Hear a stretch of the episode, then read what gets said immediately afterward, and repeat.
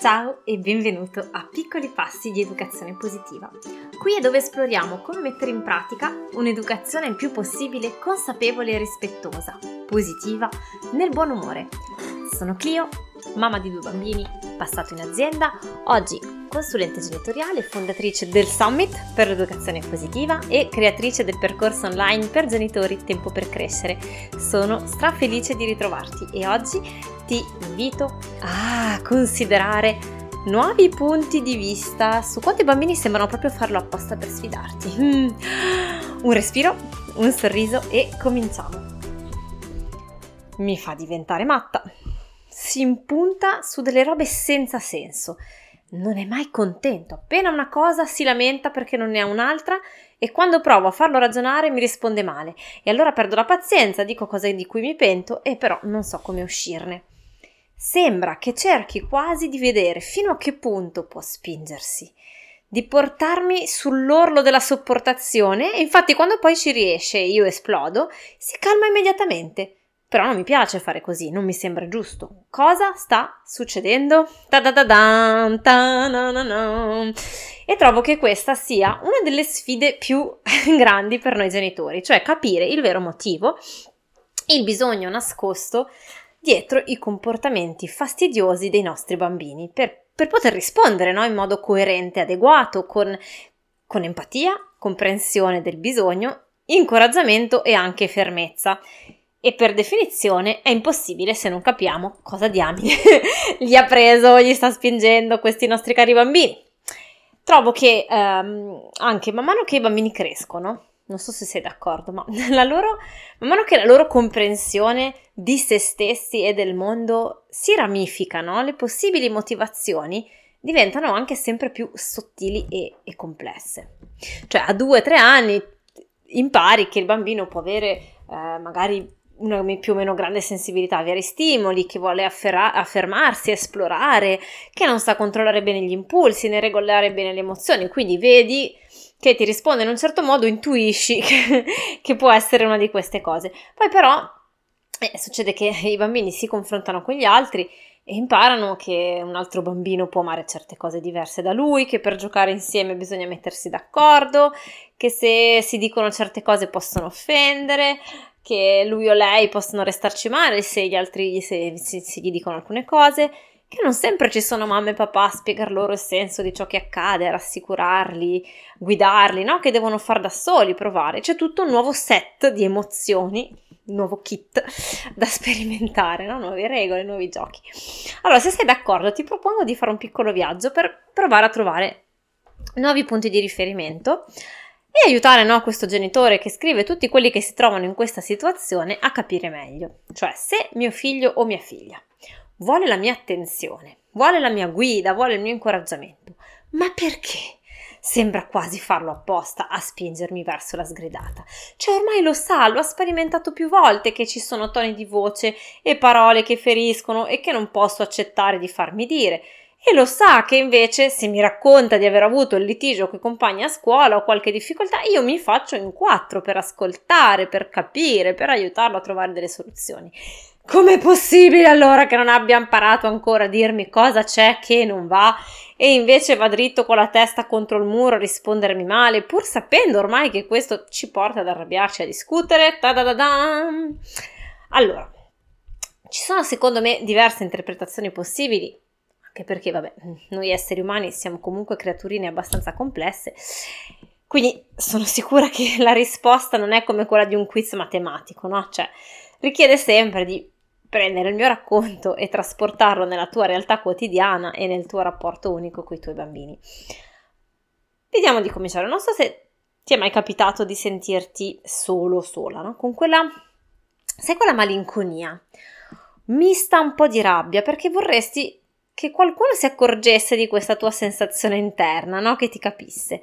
Allora, anche quando ti rendi consapevolmente conto di che cosa sta succedendo dentro di te, cosa non sempre ovvia, a me ci sono voluti anni, ma anche ammettendo, non riesci tanto facilmente ad andare verso l'altro, che sia il compagno, la compagna, l'amico, l'amica, e dire: senti un po', mi sento il peso della tristezza del mondo addosso e contemporaneamente ho voglia di fare, di costruire, di sentire che la mia vita ha un senso, che non sono da sola, che c'è qualcuno che mi vede con, come la cosa più preziosa che gli sia mai capitata. Vuoi essere tu quella persona per me, no? Cosa facciamo noi invece, tipicamente? Andiamo verso l'altro e lo pungoliamo, cerchiamo un modo per farlo reagire, per poter reagire anche noi, cerchiamo la connessione con l'altro tramite il conflitto per poter dar sfogo in qualche modo a quel nodo di sensazioni che ancora non abbiamo tanto bene districato. Io so che a me capita più o meno regolarmente di sentirmi così e che in quei momenti, anche se adesso con l'età no, ho imparato a osservarmi dall'esterno, no? Sapere che è questo che mi sta succedendo, che poi passa, che tutti quei pensieri rabbiosamente disfattisti che, che mi passano per la mente sul fatto che nessuno mi capisce, allora nessuno mi ama, bla bla, sono solo l'effetto transitorio di quella sensazione, no? Anche così non riesco tanto facilmente a trattenermi dal cercare il conflitto. E quindi mi chiedo se una cosa simile non succeda anche ai nostri bambini, se il sentimento di non appartenenza, che può capitare per tantissimi motivi diversi, non li spinga a volte a sentirsi così persi, no? In cerca di un senso, di un legame, di un'importanza, e impulsivamente vadano a cercarla invece spingendoci a reagire, tipo guardami mamma, guardami papà, non vedi che sto male, non vedi che la rabbia e l'insolenza che ti sto gettando addosso non sono altro che maschere per una sofferenza che non mi so spiegare? Ipotesi uno. Ti lascio la, la riflessione personale. L'ipotesi due è questa, altro salto, in, salto indietro. Pensa a quando incontri qualcuno per strada, ok? Ce l'hai? A che distanza ti tieni fisicamente? Eh, tu mi dirai, di Clio, dipende, dipende dalla persona.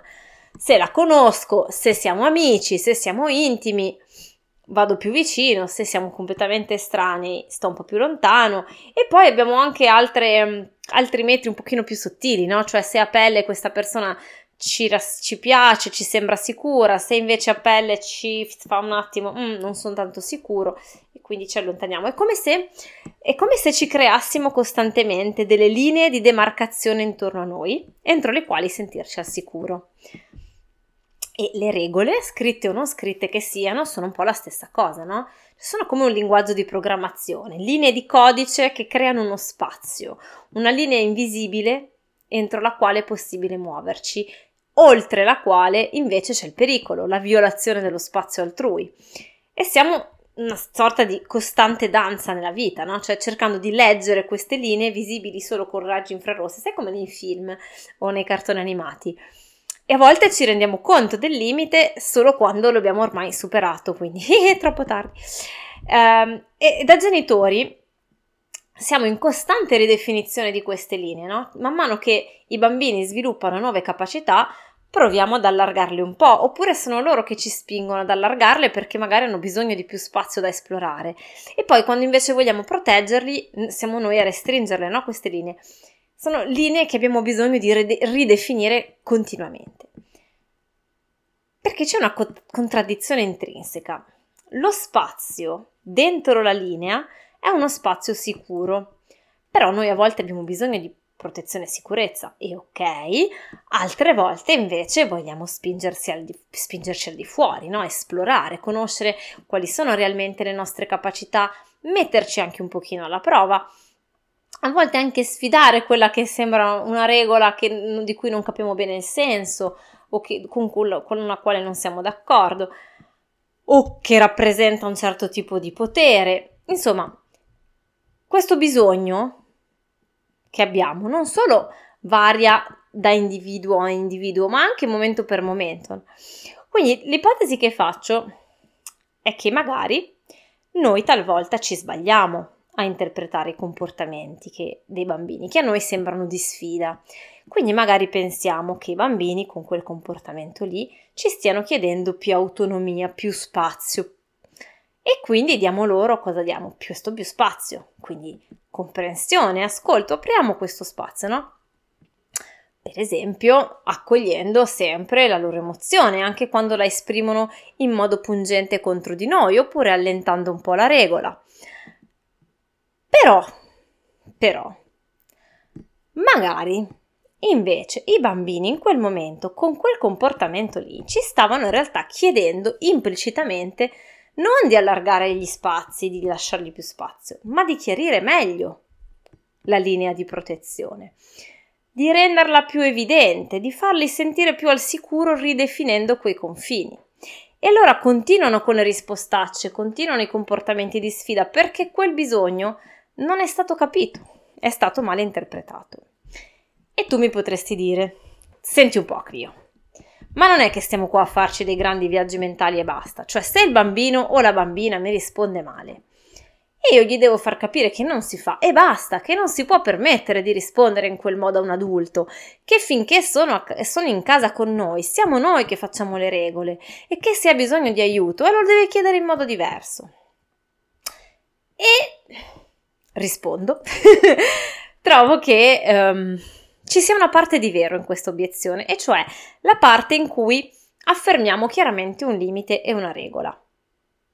È sul come che esito. È il motivo per il quale mi preme parlare di questo tema della sfida, no? Perché finché mettiamo a tacere il comportamento apparente, di superficie, mettiamo per esempio la rispostaccia, senza provare contemporaneamente a capire da cosa è stata motivata, secondo me perdiamo una grande opportunità. Intanto di capire qual è la sofferenza del nostro bambino, no? Qual è la difficoltà di cui non osa parlarci, magari di cui non sa parlarci perché non l'ha capita lui stesso. E quindi poi ci manca un'informazione preziosa per guidarlo efficacemente, ed è sempre un po' come un semino di fiducia che piantiamo, no? Cioè se, facendo sentire e capire al bambino man mano che cresce che può parlarci delle sue difficoltà, che non lo giudicheremo, che offriremo uno spazio di ascolto e di guida. E è difficilissimo perché nel mondo ideale noi non ci sostituiamo al suo giudizio, alle sue decisioni, ne offriamo solo questo spazio di riflessione, di apertura, no? Quindi non siamo eh, i migliori, non diventiamo i migliori amici, eh, restiamo il genitore coach, e che è molto bello, non è sempre facile a farsi. Ehm, però l'opportunità che secondo me perdiamo è anche quella di rischiare di far passare un messaggio di giudizio, di critica, nei confronti dei nostri cari bambini, che facilmente il bambino può interpretare come ecco, vedi, non vado bene per i miei genitori, le mie emozioni sono sbagliate, se nemmeno loro mi ascoltano nessuno lo farà, sono da solo, sono da sola. E se il comportamento alla superficie, quello che noi abbiamo osservato, è stato causato da un sentimento di non appartenenza, momentaneo, non certamente fondato sui fatti, non importa, È, è, è, quella, è la sensazione che conta, no? Questa nostra risposta non farà che confermare e rafforzare la sensazione del bambino, quella convinzione lì. Quindi anziché risolverlo il comportamento, non faremo che accentuarlo con questo tipo di risposta. Come possiamo fare allora a ridefinire questi limiti in modo sicuro? Quindi mantenendo quella quella empatica fermezza, quella ferma empatia. Poi, per esempio, provare a creare uno spazio sicuro di ascolto. Se noti che queste situazioni, per esempio, accadono spesso dopo la scuola, può essere utile decidere insieme un momento in cui parlarsi e raccontarsi queste difficoltà, magari a tu per tu. Questo implica anche definire insieme al bambino che c'è un tempo, uno spazio e un modo per parlare di queste cose e un tempo, uno spazio e un modo in cui invece non va bene e ci sono delle conseguenze se questo limite viene valicato. Per esempio che eh, noi genitori non potremo ascoltare come si deve o ci rifiuteremo di ascoltare se il tono e il momento non sono appropriati o luogo. E ci vuole chiaramente un po' di costanza, no? All'inizio per far vedere al bambino che manteniamo la nostra parola, che questo spazio sicuro esiste, che lo proteggiamo, che non è soltanto bla bla fuffa fuffa, poi in realtà non lo ascoltiamo mai, no, che ci teniamo a proteggere questo spazio. E quindi poi durante la crisi emotiva, quando il comportamento impulsivo, la rispostaccia si dovessero ripresentare, possiamo noi adulti, noi genitori, semplicemente far riferimento a quello spazio e dire, per esempio, quando torniamo a casa e abbiamo il nostro momento, allora mi racconti tutto. Adesso vedo che c'è qualcosa e il tono che usi e il momento non sono adatti, ne parliamo dopo, adesso non posso ascoltarti. Che non è tacciare il comportamento come, ecco, mi sta mancando, mancando di rispetto, di sfida, quindi zitto e basta e mosca. Non è neanche lasciarsi trattare come uno zerbino finché non esplodiamo, no?